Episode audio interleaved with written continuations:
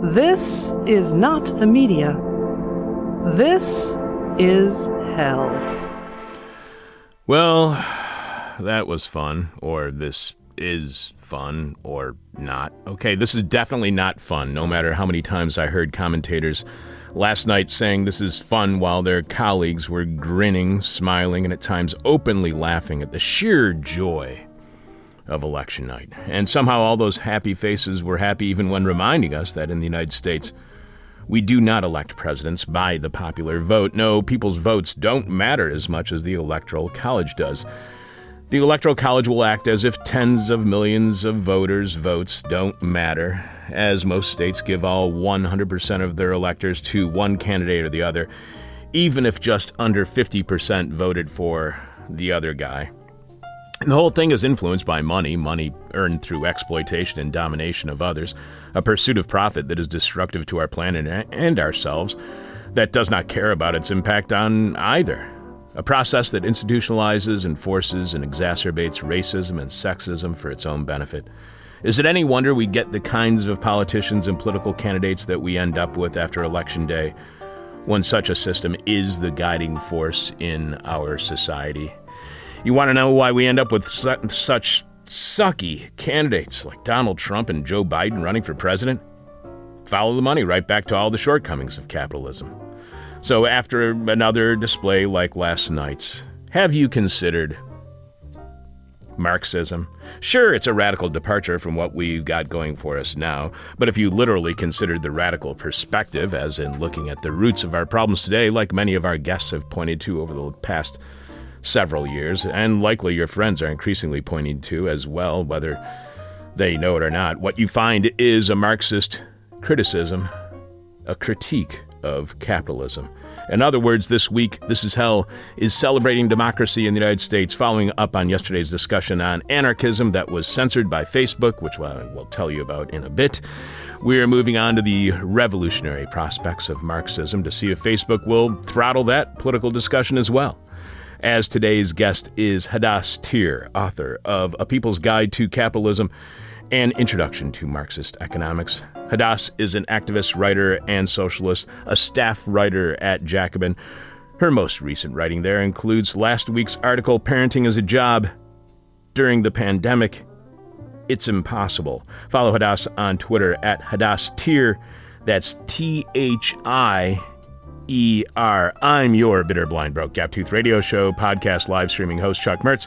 Producing this morning's show is Alex Jerry. Alex, please remind us what is this week's question from hell for our listening audience? This week's question from hell is what happens, or I guess maybe what happened. And uh, don't tell me because I have no idea what happened last night. well, you'll be finding In the words of Barbara Bush, uh, why would I waste my beautiful mind on something like that? the person with our favorite answer to this week's question from Hell wins our new Gray on Black This Is Hell t shirt. You can check out the new Gray on Black This Is Hell t shirt and all our merchandise right now by going to thisishell.com and clicking on support, where you will see all the ways you can contribute to completely listener supported This Is Hell. Remember, without you, we got nothing. So thanks to all of you for your support. You can leave your answer to this week's question at our Facebook page, facebook.com slash This Is Hell Radio, or you can direct message it to us via Twitter at This Is Hell Radio. You can email it to either of us, chuck at thisishell.com alex at thisishell.com, but we must have your answer by the end of Thursday's show when we are announcing this week's winner following Jeff Dorchin in the Moment of Truth. During this week's Moment of Truth, Jeff leans on survivor bias. Yes, as promised, we will also be giving out a new Gray on Black This Is Hell t shirt to the person who gave us the most accurate response prior to the first vote counts came in yesterday around 5 p.m. Central Time.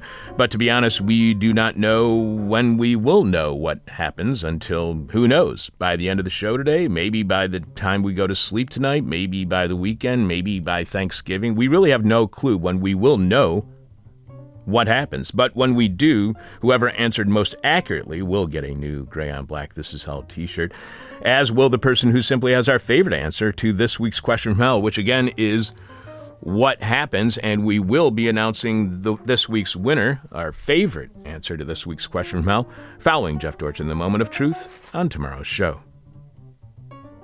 The future ain't what it used to be, and the present ain't that great either.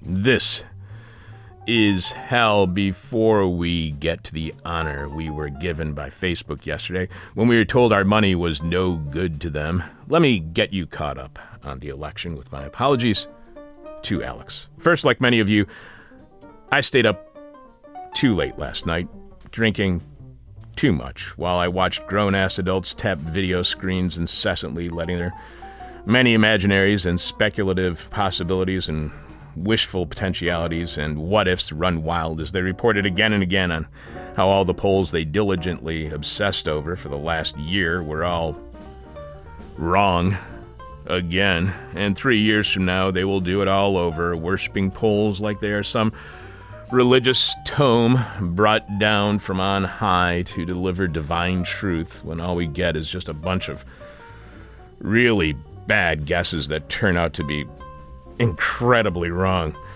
As of now, votes are still being counted as we knew they would be, as we were told they would be, as everyone was prepared for them to be. But that is not stopping President Trump from claiming on Twitter that the election is being stolen because, of course, he is. We also knew that would happen too, and we probably figured that Twitter would flag the comment. In fact, Twitter took the bold step of saying Trump's post that they, whoever they are, they are trying to steal the election. We will never let them do it. Votes cannot be cast after the polls are closed. Twitter bravely, courageously, took the bold step of saying that tweet is potentially misleading. That's some pretty heroic stuff right there. Meanwhile, Facebook clarified Trump's post claiming they were stealing the election by posting a label saying that ballots could take days or weeks to count, which again, we all knew already. Sure, Biden's leading in Michigan and Wisconsin, and Trump is leading in Pennsylvania, and if you stare at that screen long enough, the kettle will eventually boil over, I promise. Just keep staring. Last night we were told if Biden wins Georgia, it's over for Trump. Then we were told if Trump loses Ohio, he's done. Then we were told if Biden wins Pennsylvania, Trump has no path to victory. Next, it was if Biden loses both Michigan and Wisconsin, he will lose. Each claim was made with such authority that they were delivered as statements of fact, hooking the viewer in for another 30 minutes to get the next round of poll numbers coming in, which we are told will make all the difference in the world and decide the winner. And every time the newest numbers fail to live up to that promise of ending this freaking nightmare. And if all that hand wringing isn't enough for you, mm, roam around social media for a bit and see how people are reacting there. And what I found last night was exactly the kind of level headedness that I expected from social media. For instance, Doug Henwood posted, We are effing doomed. The USA sucks. I mean, both statements are true, but what does that have to do with last night? I mean, you could have posted that any day of the year this year. So, how was last night make it any different? On social media, people are sharing Trump's statement that he is going to have a big speech this evening for his big win. Meanwhile, CBS News is claiming Biden could clinch a victory around the time Trump is supposed to be giving his victory speech. Others are claiming even if Biden wins, none of this matters, as Democrats are not going to win the Senate, and Biden will be unable to do anything as the Senate has his hand uh, ties his hands. Who knew someone as uninspiring as Joe Biden would be unable to deliver the Senate back into Democratic hands? Oh, yeah, everybody expected that too. Wait, now the New York Times has the Senate in a tie, so Democrats are suddenly bubbling with hope. Mm, until they refresh and see what the next numbers say. While all that is happening, remember how we all knew Trump's handpicked postmaster general would interfere in the election? Well, that's happening just like we expected, too. Breaking news this morning is that the United States Postal Service has failed to meet the deadline set by a U.S. district judge to sweep facilities and immediately deliver remaining mail ballots. As of this week, USPS said there were some 300,000 ballots that lacked a delivery scan, and there is now a very good chance that they will not be counted as the Postmaster General has refused to do so. So that's where we are as of now. Exactly where we expected to be, with polls being wrong, votes still being counted, Trump claiming victory while simultaneously saying his victory is being stolen from him, an indication that tr- indications that Trump may lose Biden may win, or the vote will be suppressed and the opposite will happen. So, exactly where we thought we would be the day after the election. And here on This Is Hell, we are continuing to celebrate democracy in the United States by considering Marxism. Yesterday, we commemorated Election Day and the greatness of American democracy by discussing anarchism. We figured if everyone is going to be warning us about anarchists and Marxists taking to the streets, we should get to know these people and find out what they're all about. Once we talked with yesterday's guest, Ruth Kinna, author of The Government of No One The Theory and Practice of Anarchism, we thought it was an important conversation as anarchism turns out to be nothing more than challenging the status quo to realize egalitarian principles and foster cooperative, non dominating behaviors. So we wanted to share that talk with everyone, everyone on that disseminator of free speech and political ideas, Facebook. We thought our discussion was so vital to today's political dialogue that we even decided to boost the post, offering Facebook 25 American dollars to help spread the word of what anarchism really is, and not understanding it is nothing more than a, a hollow epithet. That's when we were informed by Facebook that, quote, your ad may have been rejected if it mentions politicians, it does not, or sensitive social issues that could influence public opinion, maybe, how people vote, probably not, and may impact the outcome of an election or pending legislation, definitely not.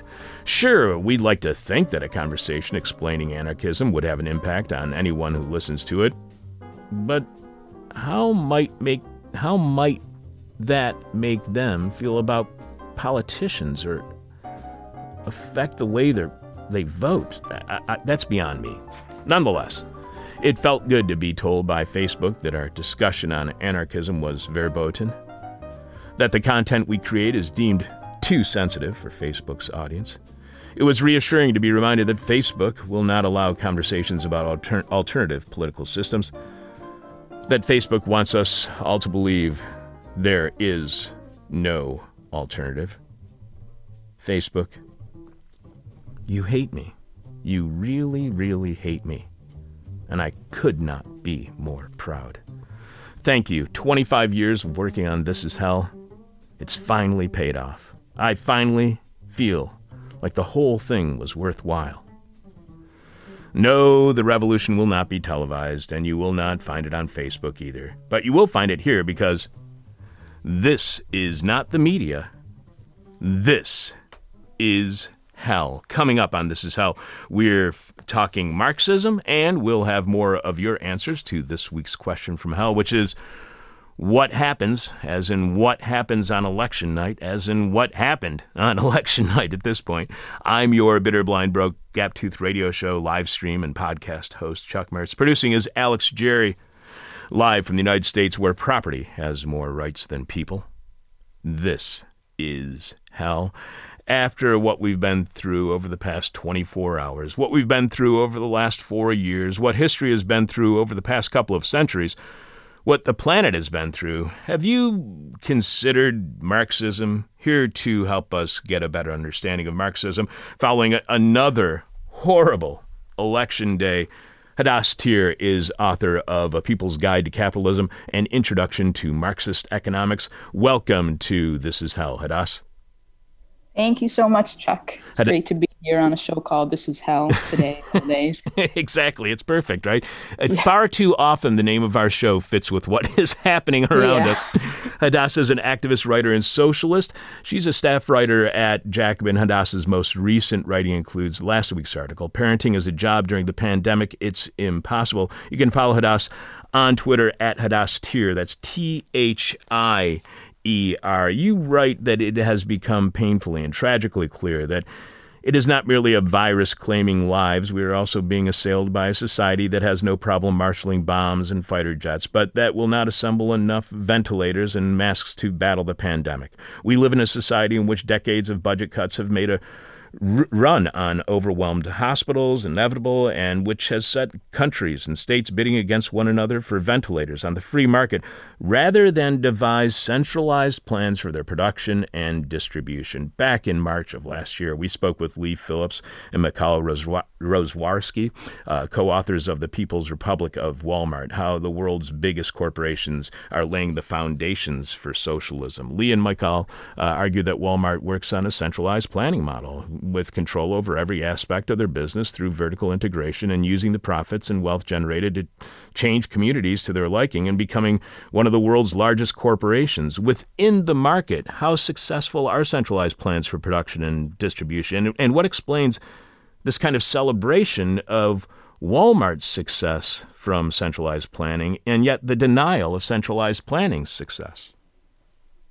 Yeah, that's a great question. I mean, I think the first point is that the market has completely and utterly failed to do what its its most basic job, right? That we're told that even if capitalism is a little bit, you know, hairy around the edges, that at least we have a market and it can get us the goods that we need, and we should be grateful for that at the very least. And yet, you know, we're eight months into this pandemic, and there are still shortages of uh, of masks and basic PPEs and um, you know it's this is the basic thing that the market is supposed to be able to do is supposed to be responsive to and it's the exact opposite of that.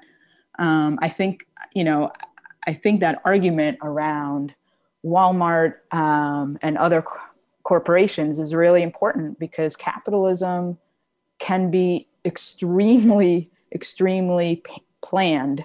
You know they can plan production time it to the second to get the most efficient uh, means of producing, of centralizing, of um, you know figuring out uh, very um, complicated questions of demand and distribution. And you know, Walmart itself is you know bigger than some countries' entire GDPs. So you know, absolutely, I think that that makes a case for what's possible. And um, and there's absolutely no reason why we couldn't, on a national and even international scale, have centralized planning to get people what we actually need instead of what churns a profit. Um, obviously, it's it's a complicated question of exactly how we get there, and there's debates about that. But I think the question is how to do not how to do it, not whether to do it, uh, because I think uh, if this pandemic has exposed anything, it's that we need uh, a different a different means to do things. And we I, I, think that the, the big argument against it really isn't about the idea that it's not possible although that's how it's cloaked. But i think what's really behind it is that um, is an argument against centralized you know democratic planning for the sake of human needs as opposed to for the sake of profits. Because when things are highly centralized for the sake of producing a profit, then it's a okay under capitalism. Um, but that you know that's what's failed us uh, thus far. You write that at the first sign of coronavirus related stock market trouble, the richest country in the world quickly mobilized trillions of dollars to prop up financial capital, but the government did nothing to make testing widely available the United States literally addressed profits instead of people, coming to the aid of profits instead of to the aid of people. To what extent, though, is that bipartisan? While we do not know how a President Biden would have actually reacted in real time, to what degree does the way that capitalism is applied, supported, or prior- prioritized vary from the Democratic to the Republican Party? Do you believe the problems in responding to the pandemic were shortcomings of capitalism, or specifically shortcomings of Republican conservative political ideology? Well, you know, I, the the short answer is that I think it's capitalism. I think the slightly lar- longer answer is that, of course, you know, the Republicans are insane, um, and having Donald Trump at the helm is the absolutely worst possible person that you would want at the helm of uh, a, a pandemic and a and a deep recession like we're we're in the midst of. Um, there's no doubt that Trump and the Republicans have made this worse. That they are, you know, insisting on um, sending people back to work as opposed to giving people enough economic relief so that they could stay home. Um, it's been, you know, certifiably homicidal behavior, in my opinion. Um, and obviously, not just my opinion, but, you know, 200,000 plus deaths in the US, I think, attest to this. I think it could have been, even within the context of capitalism, uh, managed a bit better than it was. That said, yeah, the problem is much deeper and goes back much further. I mean, the the state of our healthcare system is an absolute shambles and it just couldn't handle a pandemic. And that has been a bipartisan attack on public health care, uh, the privatization of hospitals. Um, obviously, we have a healthcare system that's set up for profits as opposed to uh, as opposed to health and, and people's well-being. We have now, you know, millions of people being kicked off of their employer-sponsored health insurance that we were supposed that we were told that everybody wants to stay on. Uh, well, as it turns out, when there's mass unemployment, there's mass, you know, health, lack of health insurance. Um, we have, you know, in, in New York, they did this study a month or two ago, I can't remember, in the New York Times, it showed that the hospitals in Manhattan that are private hospitals that are well endowed, that serve rich clientele, uh, are th- had three times higher uh, survival rates for COVID than the public hospitals in uh, Brooklyn and Queens and the Bronx. Um, people are literally dying because of poverty. That's the reality of it. That they, if you can't afford to go to a private hospital in Manhattan, um, then you're left unattended uh, at understaffed hospitals in in uh, in the boroughs. So you know it's uh, the the the problem of like I was saying before about the market that we had bidding wars among states for masks and ventilators. Um, you know this is the way that that the market is supposed to function. Uh, I live in New York City where we have a liberal mayor and a liberal governor, de Blasio and, and, Cuomo. And on the one hand, you know, you could look at Cuomo when the alternative is Trump, and you could say, well, at least, you know, he's saying, you know, he, he's saying a few things that have something to do with science as opposed to, you know, uh, rambling on a anti-mask tirade um, is what we're, we're getting from Trump. But here in New York, you know, o- over one out of 400 residents have died of COVID. It's just astounding. And it's completely been botched by the Democratic mayor and governor, where they refused to shut down the schools in time when COVID was first spreading through the city. That cost us at least thousands of lives.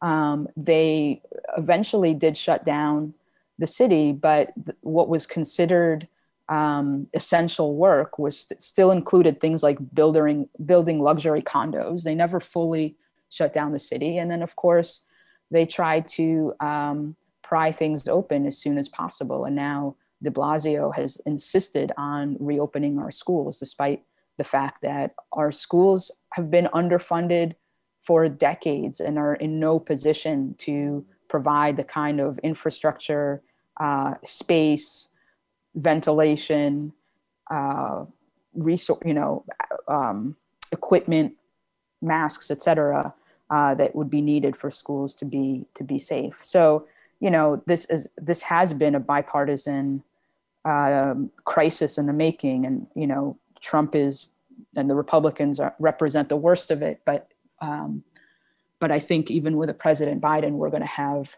uh, at the best case scenario, if he does eke out a victory, um, we're going to have a very uh, hard fight left uh, to fight on this.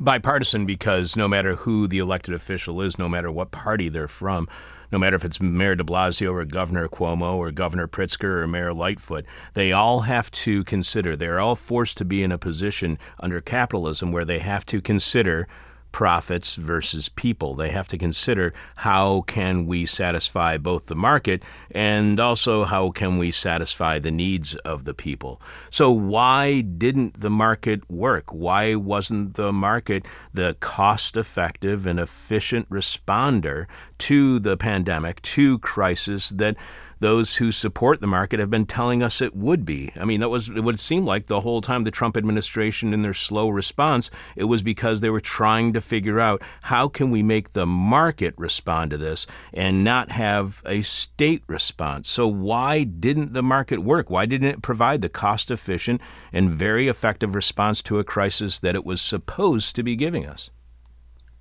Right. Well, in, in one sense, it worked, which is that eh, because the purpose of a market is to make money. And I think that's that's the problem right there. Um, the purpose of the market is never to provide, and that's the main, um, you know, ideological lie of capitalism that the market is there to provide for our needs, and actually the market is there to provide profits. So, the cost of masks, I think, um, what's the word when it times seven, septupled, I don't know. Um, the price of masks just skyrocketed um, at the start of, uh, of N95 masks at the start of the crisis. Um, so some people got very rich. Um, you know, the fact that there were bidding wars um, for things like ventilators, that should be absolutely illegal. you know, it's like people's lives depend on them. And yet, you know, you had states bidding against each other because that's the way the market works. Who can pay the most? You know when you like if you think about the last crisis that we had the great recession 10 years ago that was a crisis that began in the housing market. And that is the problem right there. Why is there a housing market as opposed to housing for people to live in? Because what the market understands is a thing that capitalists called effective demand which is not demand as in who needs it, but effective demand as in who can pay for it. Um, and that's the that's the critical difference. So the the the housing market collapsed because of the inability of people to pay the you know rising mortgage costs um, and um, you know the market for for PPE and equipment and so on um, could only work so far as you know it could be afforded. And i think there there's also another thing happening as well which is that we've had decades of free market policies um, neoliberalism as it, it's often called where you know jobs manufacturing jobs have been outsourced around the world in order to chase the cheapest possible labor because again that's the goal of a market is to produce as cheaply as possible and to uh, sell uh, as much as possible. So, you know, manufacturing jobs have, um, you know, s- been been outsourced around the world, um, and it just simply wasn't possible to produce ventilators in the U.S. Um, it had to be assembled elsewhere and and imported, um, which there were many problems with that. First, that everyone else was trying to get them to, but also that there were problems with international shipping because of the pandemic. Um, you know, the same the same goes for masks. Most masks are are not produced in the U.S. They're produced outside of the U.S. Um, so this is like corporate globalization coming home to roost. Um, uh, the the complete failure of the market to do what it's ostensibly meant to do. You write that contrary to what we are taught, the economic system of capitalism is intimately connected to society's greatest political challenges of war, health, and healthcare, climate change, and oppression. Millennials turn toward socialism signals an attempt to answer these questions. A new generation is investigating anti capitalist theories and ideas which are no longer tainted with the false socialisms of the totalitarian states of the past. Unfortunately, they're very tainted with that when it comes to right wing spin that you see on places like Fox News. But false socialisms, has there been a true socialism yet? And how difficult is it for socialism, for Marxism, to shed the problems that are often linked to it when it comes to the images of the Soviet Union?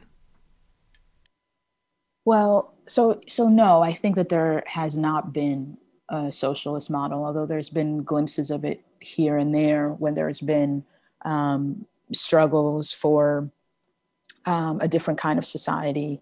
Um, but ultimately, you know, it is going to require upheavals and overturning of entire economic systems um, that are, is going to have to spread beyond a single country or a single struggle. Uh, and that is a long haul project. So, um, you know, that said, capitalism as a system has only existed, you know, for a relatively short amount of time in the in the span of human history. Like the example I use in my book is that if you compress all of human history into a 24 hour period, then capitalism would represent the last three minutes of human history.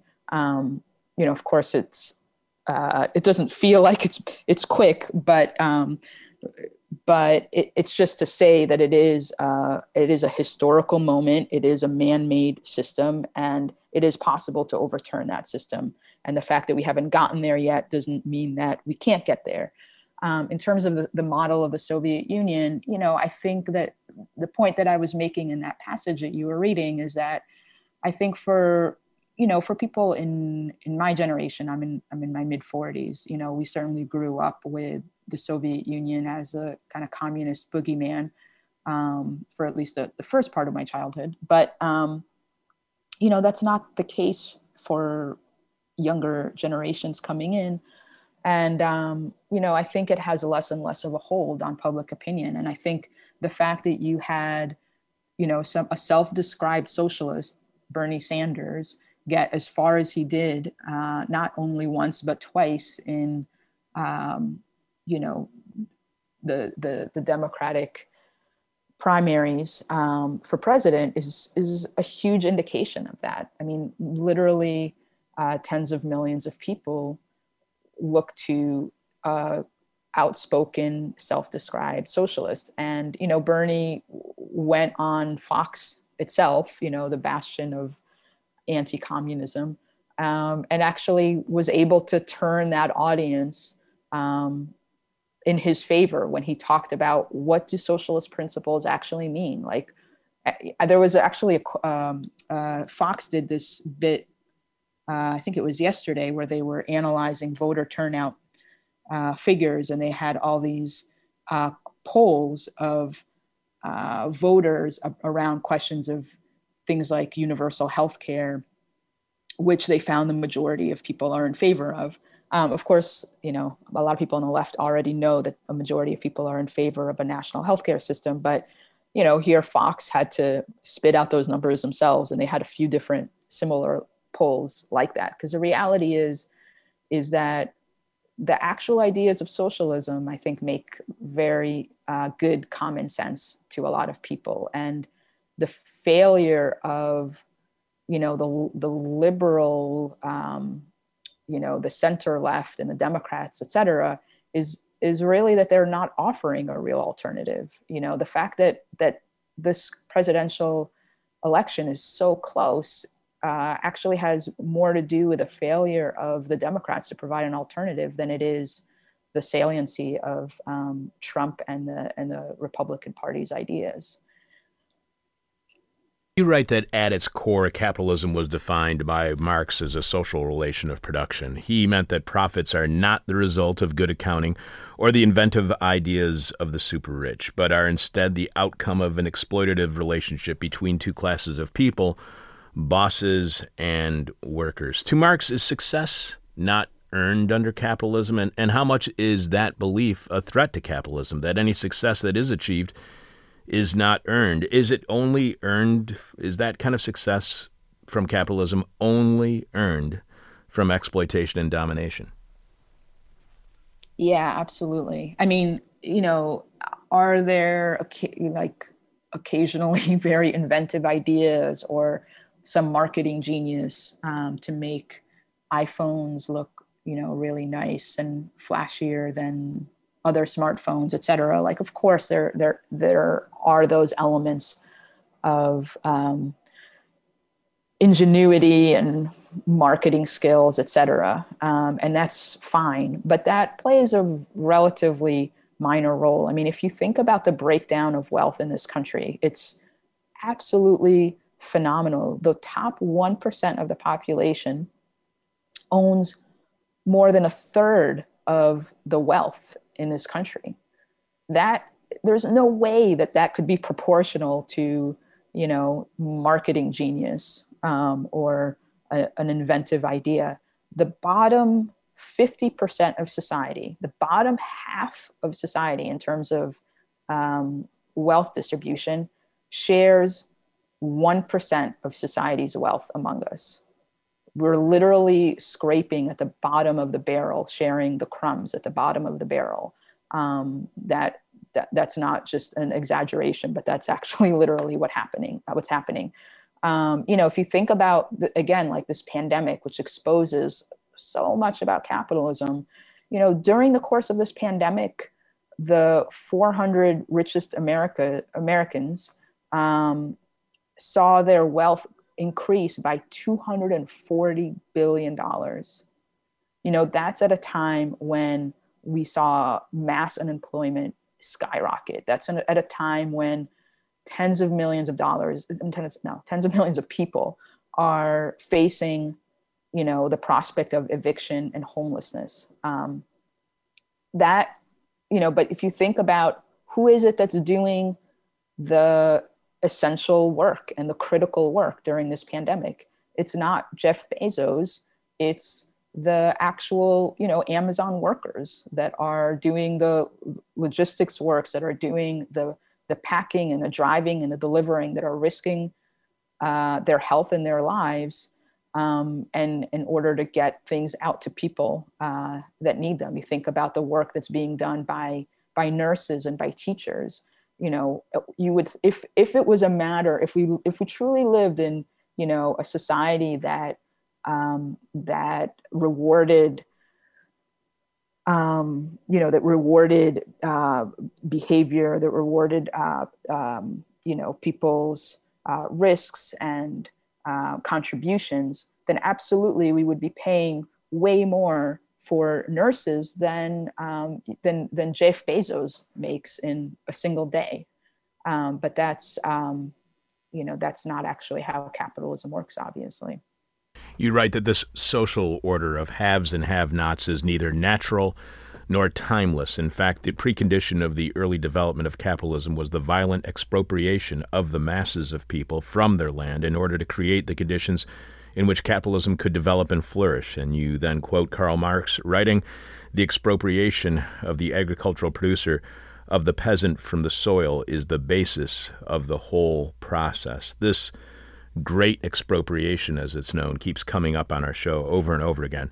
How much is that expropriation erased from history? To what extent does capitalism depend on a lack of knowledge of this expropriation for its sustainability? Is capitalism too often above criticism because of a lack of public awareness of the great expropriation? Yeah, I mean, I think um, that definitely is the the cloak and mystique of capitalism. That it's just this um, timeless system, that it is how humans kind of naturally operate and are naturally organized ourselves into a hierarchy because it's kind of like built into our bones or it, it, it, it took place gradually over time where some people just you know like you were saying before the ingenuity or they they um, they saved up uh, over the course of however long. And um, you know that's how we have this system of haves and have nots and that's absolutely a lie. And it's something that uh, like you said this history is not well known. Um, eh, you know the whole concept of us having to go into work because we don't have a choice but to earn a wage is based on the fact that we don't have a means to produce our own necessities and our own um, means of sustaining ourselves and our families. If we had the means to do that, then we would actually have a choice about whether we wanted to um, go into work for somebody else or work for ourselves. But we don't have access to what Marx calls the means of production. You know, we don't have the land, the factories, the mass tools, um, you know, the the uh, the capital really necessary to produce the things that we need.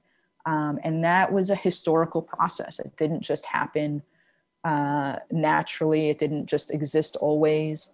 Um, that was a violent uh, process of expropriation where masses of people were were were removed from their land um, by using violence, using laws, using um, grotesque uh, means of disciplining uh, a new landless class. You know, branding people, mutilating people, um, in some cases killing people for just for being you know vagabonds for refusing for being idle for not uh, taking up work um, this was a, an extremely um, it was a, it was a long process and it was a violent process um, and it, it, it has gotten us to the point where we do where we are split up into like the Jeff Bezos of the world and the Amazon workers of the world um, where we don't you know all have an equal opportunity from birth um, to say well what what do you do you want to be you know somebody who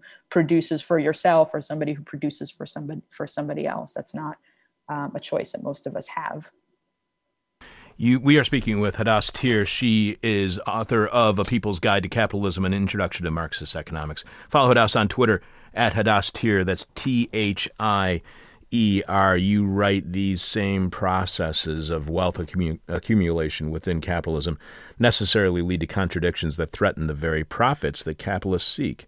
Every contradiction for capitalism is both a great hazard for our lives, to our lives, since we are made to pay the price, and also an important crack in the system.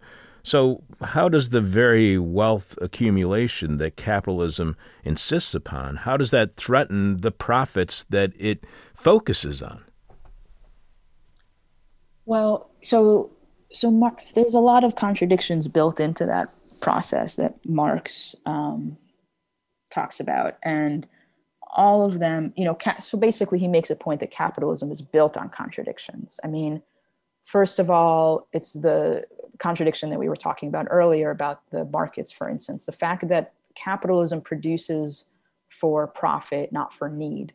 Um, that creates a huge um, opening uh, possibilities for contradictions, like um, like the housing market that uh, that I mentioned. That um, as soon as you separate demand from what people actually need, uh, then you then you open yourself up to a lot of um, uh, a lot of problems for how that actually plays out.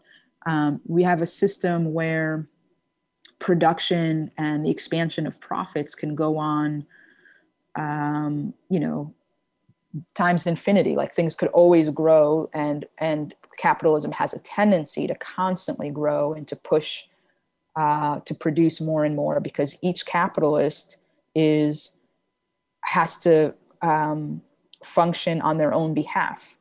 You know, they each have to produce more and more efficiently in order to get more market share, and that's not coordinated among the entire capitalist class. And that's that's really the difference between like Walmart on a small scale, like you talked about before, uh, not on a small scale, on an individual scale, versus capital uh, more collectively is that Walmart can be the most planned possible, centralized possible uh, system within its own, um, you know, pursuit of profit. But it can't do that alongside of other companies because that's the opposite of how capitalism runs. It's in competition with other companies.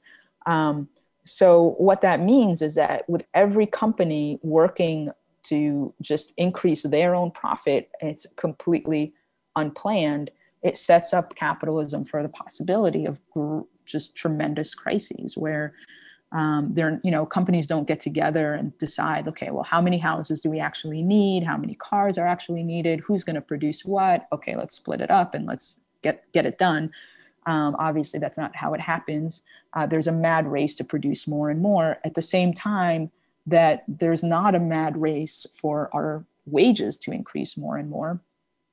And so there's, you know, the, the demand, at least on the part of consumers, um, you know, never is able to keep up with the um, growth of supply in terms of uh, what's being produced. Now, companies can create demand for each other because when, you know, rubber companies or whatever produce rubber for tires and tires car manufacturers need those tires. So they can kind of like you know feed each other's demand but but ultimately there's there's also a, a gap there between um, how much is produced and how quickly and how much you know demand from and consumption can keep up with that um, there's anyway so there's there's a lot of different um, contradictions. There's um, you know one of the things that marx talked about is that over the course of of, of time in every industry there's a um, tendency to use more and more labor saving technology and less and less labor to produce goods. And that is a cost saving you know short term cost saving for the capitalist uh, but in the long term um, it actually drives down value and prices of, of the commodities that it produces. Um, and that's, you know, the short term gains that each capitalist is um, driven by versus the long term health, um, economic health of, of, of the system and of industries within that um, is another major contradiction. So you know we see those playing out in, in lots of different ways at different at different moments. It's not like a cookie cutter blueprint of how it all plays out. Um, but i think the main point is that marx was saying that the system is rife with contradictions. Um, we're made to pay for those contradictions at the same time that it does open up a window for us to to organize um, and to to put forward a different kind of vision and a different kind of alternative because those contradictions are its vulnerabilities. You also write that workers have been effectively divided through the manipulation of racist, sexist, and nationalist ideas. In the United States, racism has been the most important tool in protecting the status quo from a united working class, with its most recent grotesque chapter manifesting itself in the Trump era. Are racists, sexists, and nationalists expressing that racism, sexism, and nationalism? To protect capitalism? And if so, how do we understand differently those who are outwardly expressing racist, sexist, and nationalist messages, those who are protesting at state capitals while carrying automatic rifles? How, how do we understand them differently when we view them as literally voicing their support for capitalism through their racist, sexist, and nationalist tropes?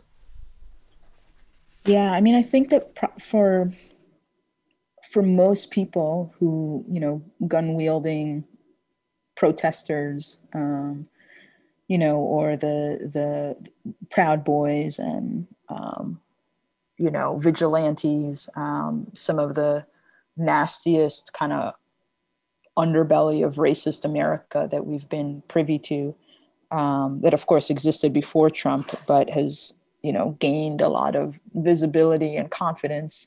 Um, it, it, during the Trump era. I think for most of those people, they don't see it as trying to prop up capitalism, and probably a lot of those people um, are, you know, very sus- open and susceptible to um, the kind of right wing populism that you know somebody like Trump really um, kind of rode in on, you know, that he uh, put himself forward as an outsider in 2016, that he was going to drain the swamp, etc. Um, you know, I think that uh, for for a lot of people um, who are who are facing various aspects of this crisis um, that are, um, you know, are and are looking for for answers um, you know what's been on what's been you know provided um, in terms of mainstream discussion has been wholly insufficient. And so people have been susceptible to the worst kind of right wing uh, scapegoating, um, you know, racist uh, and misogynistic ideas. Um, you know, it's true that those ideas do help to prop up the system um, and they divert attention from, you know, where the real uh, divide is in society between, you know, the 1% and, and, uh, and the rest of us, um, between the haves and have nots. But I think that it's, it's kind of more of a manipulation than it is those people, um, you know, actively wanting to support the status quo. Um, you know, and the fact that that that you know that they've been open to that manipulation is something that I think the left needs to really grapple with um, in terms of what kind of an alternative um, the left puts forward. I mean, it's like all these the fact that you could, you know, I, I would never have predicted that the something like wearing masks would become a culture war, you know. But the fact that um, people were expected to stay at home indefinitely without having the kind of economic and social supports that they needed left a lot of people vulnerable to that argument, you know. Um, and I think that that's kind of the, the the problem that we need to to investigate and, and address. Do you think then that pursuing challenging inequality can lead to solidarity even with people who at this moment might be attracted to groups like the Proud Boys. Is is the overwhelm is the overarching theme to all of the protests that we have seen going back to Seattle in 1999 but all of the protests that we have seen is that overarching theme uh, inequality and can that inequality, whether you're on the right or the left, bring about solidarity?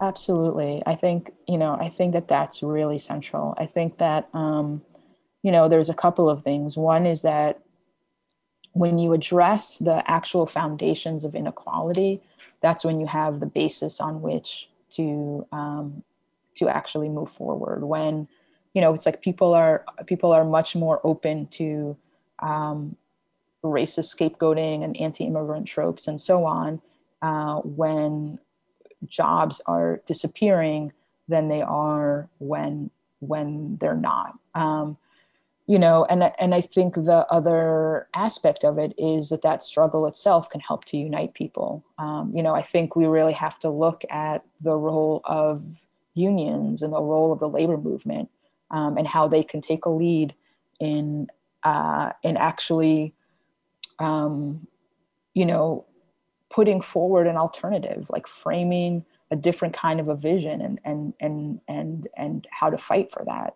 Um, you know, even though I think that I think that that would both be the the way for the the unions to grow in this country. You know, from a historic from historic lows, um, but even at their at the numbers that they represent right now, if the labor movement and um, you know the biggest unions that do have access to you know resources and structures and so on if they put forward you know a very confident and aggressive um, you know program for a green new deal um, you know that that or you know on, on, any number of these issues actually put forward um, an economic plan that really addresses inequality that that actually could help um, to provide an alternative for people um, uh, to, to, to look to. One last question for you, Hadas. We have been speaking with Hadas Thier, author of A People's Guide to Capitalism An Introduction to Marxist Economics. Hadas is an activist, writer, and so- socialist. She is Hadas is a staff writer at Jacobin. Hadas's most recent writing there includes last week's article Parenting is a Job During the Pandemic. It's Impossible. You can follow Hadas on Twitter at Hadas Thier. That's T H I E R. Our final question for all of our guests, Hadas, is what we call the question from hell, the question we hate to ask, you might hate to answer, or our audience is going to hate your response. What was worse for the victims of the pandemic here in the United States? Was it Trump's response or capitalism's insistence on the pursuit of profit? What was more problematic? What do you think led to more deaths? The presidency of Donald Trump or capitalism? Hmm. See why that's a question from hell. Um, so we call it a, a, rock in a hard place. Exactly. Um, well, I think, you know, um, Trump is a product of capitalism and he's a grotesque product of capitalism, but he's a product of capitalism. There's no other uh, way to explain uh, both his, you know, how he amassed his uh, wealth and how it is that people with that kind of wealth are the people that find themselves, you know, at the at the top of society with not just economic but also political power. Um, that is very much a product of capitalism. So, you know, I think the answer is capitalism because it's it's because it's both, and because Trump um, is also a product of of that capitalist system. We have, you know, a system that w- way before you know Trump set foot in the White House left, left us open and susceptible to you know the growth of these kind of viruses of zoonotic diseases because of agribusiness um, and um, factory farming um, that let us that made us susceptible to a healthcare system that is dysfunctional and that can't effectively operate um, in in the best of times, let alone in the worst of times. Um, you know, a system where uh, people are punished for poverty with much higher mortality rates um, both in and out of the hospitals. Um, you know, this is a system that has uh, has opened us up to this, um, and it's also exposed us to um, you know somebody like like Donald Trump um, and his really, I think, homicidal uh, policies and and neglect uh, in terms of handling this pandemic. We have been speaking with Hadas Thier, author of A People's Guide to Capitalism and an Introduction to Marxist Economics. And I just want to point out something that you actually point out in your book that often people can be, people are interested in alternative economic theories. They can be intimidated by Marx and by his writing. And your book, A People's Guide to Capitalism and an Introduction to Marxist Economics, for those who either haven't read Marx or those who are reading Marx and they want to understand it better, they want to have a conversation, if you will, about Marxist economics, this is a great place to start. Again, it's Hadas Thier, and she is author of A People's Guide to Capitalism, an introduction to Marxist economics. It's a really fantastic book, and you should all go check it out. Thank you so much for being on our show this week, Hadas. Thank you so much, Chuck. It was great talking. All right, take care bringing you bong hitting journalism since 1996. This is Hell. I'm your bitter, blind, broke, gap tooth radio show podcast live stream host, Chuck Mertz. God, I love that tagline, and I want to thank yet again Chris Bigosinski for coming up with that about 20 years ago. Producing this week's or today's show is Alex Jerry. This week's question from hell is what happens? The person with our favorite answer to this week's question from hell wins our new gray on black This Is Hell t-shirt, which you can find right now by going to thisishell.com. And when you click on support, you can leave your answer to this week's question from hell at our Facebook page. You can tweet it to us, you can email it to us, but we have to have it in by the end of tomorrow's show. Alex, please share some more of our listeners' answers to this week's question from hell. This week's question from hell is what happens slash what happened uh, what happened in the election and uh, okay uh, spencer n says i think dems win back pennsylvania and michigan but only one of wisconsin or north carolina not both leading to a very narrow biden win that takes a week to establish because of delayed voting counting and gop rat effery I'm saving myself an edit there. I don't think they really want to stay in charge, though they'll hand it off to Biden eventually, or I could be completely wrong and Trump could lose handily, but one thing's for certain it doesn't matter, because this is hell. what happened? What happens? Andress says the masses rejoice as civility returns to the discourse. Marco G says violence and Christmas music, mass hysteria. Pitbull releases a new song. Yeah, just as long as there isn't Christmas music, I'm fine with all the rest of that. Uh, A says a surprise twist, writing candidate Vermin Supreme wins and everyone actually does get a pony. and finally, last one, Eric T says, My beer fridge empties. so, Alex, who is on tomorrow's show, be- well, first of all, what did you do yesterday instead of watching election returns? Uh, I got high and uh, read Gene Wolfe's book of the New Sun for the third time. Oh, really? Yeah. you like that? Wonderful. Oh, yeah, yeah. Uh, so, tomorrow, and I'm really excited about this. Uh, Zofia Malec, uh, from a national councilwoman for the Polish left-wing political party Razem, will be on to talk about the Razem statement: "Our bodies, our lives, our country, the world," uh, in defiance of the Polish abortion ban, which uh, just actually got paused for a couple days ago. So yeah, that was a big victory, hopefully for them. And so we'll be talking with Zofia uh, live. I think she's actually in Sweden. But we'll be talking with her live on the show tomorrow. Of course, we'll also have the moment of truth from Jeff Dorchin this week. Jeff leans on survivor bias. Thanks everyone who has supported This Is Hell by going to thisishell.com and clicking on support, where you can find all the ways you can contribute to completely listener supported This Is Hell, including all of our merchandise like the whole new gray on black line of stuff like truckers' caps and face masks, t shirts, and tote bags. Thanks to Jem S. and Alexander M. for showing their support at thisishell.com. Tune in to tomorrow's show, streaming live, 10 a.m. Chicago time at thisishell.com, or listen to the podcast, which is posted shortly after our live stream. I'm your bitter, blind, broke, gap-toothed radio show podcast live stream host, Chuck Mertz, producing today's show, Alex Jerry. Thanks to Hadas Thier. Thanks to Alex Jerry. With my most sincere apologies, yes, I am a white dude, but keep in mind I'm also a race and gender traitor. This is hell.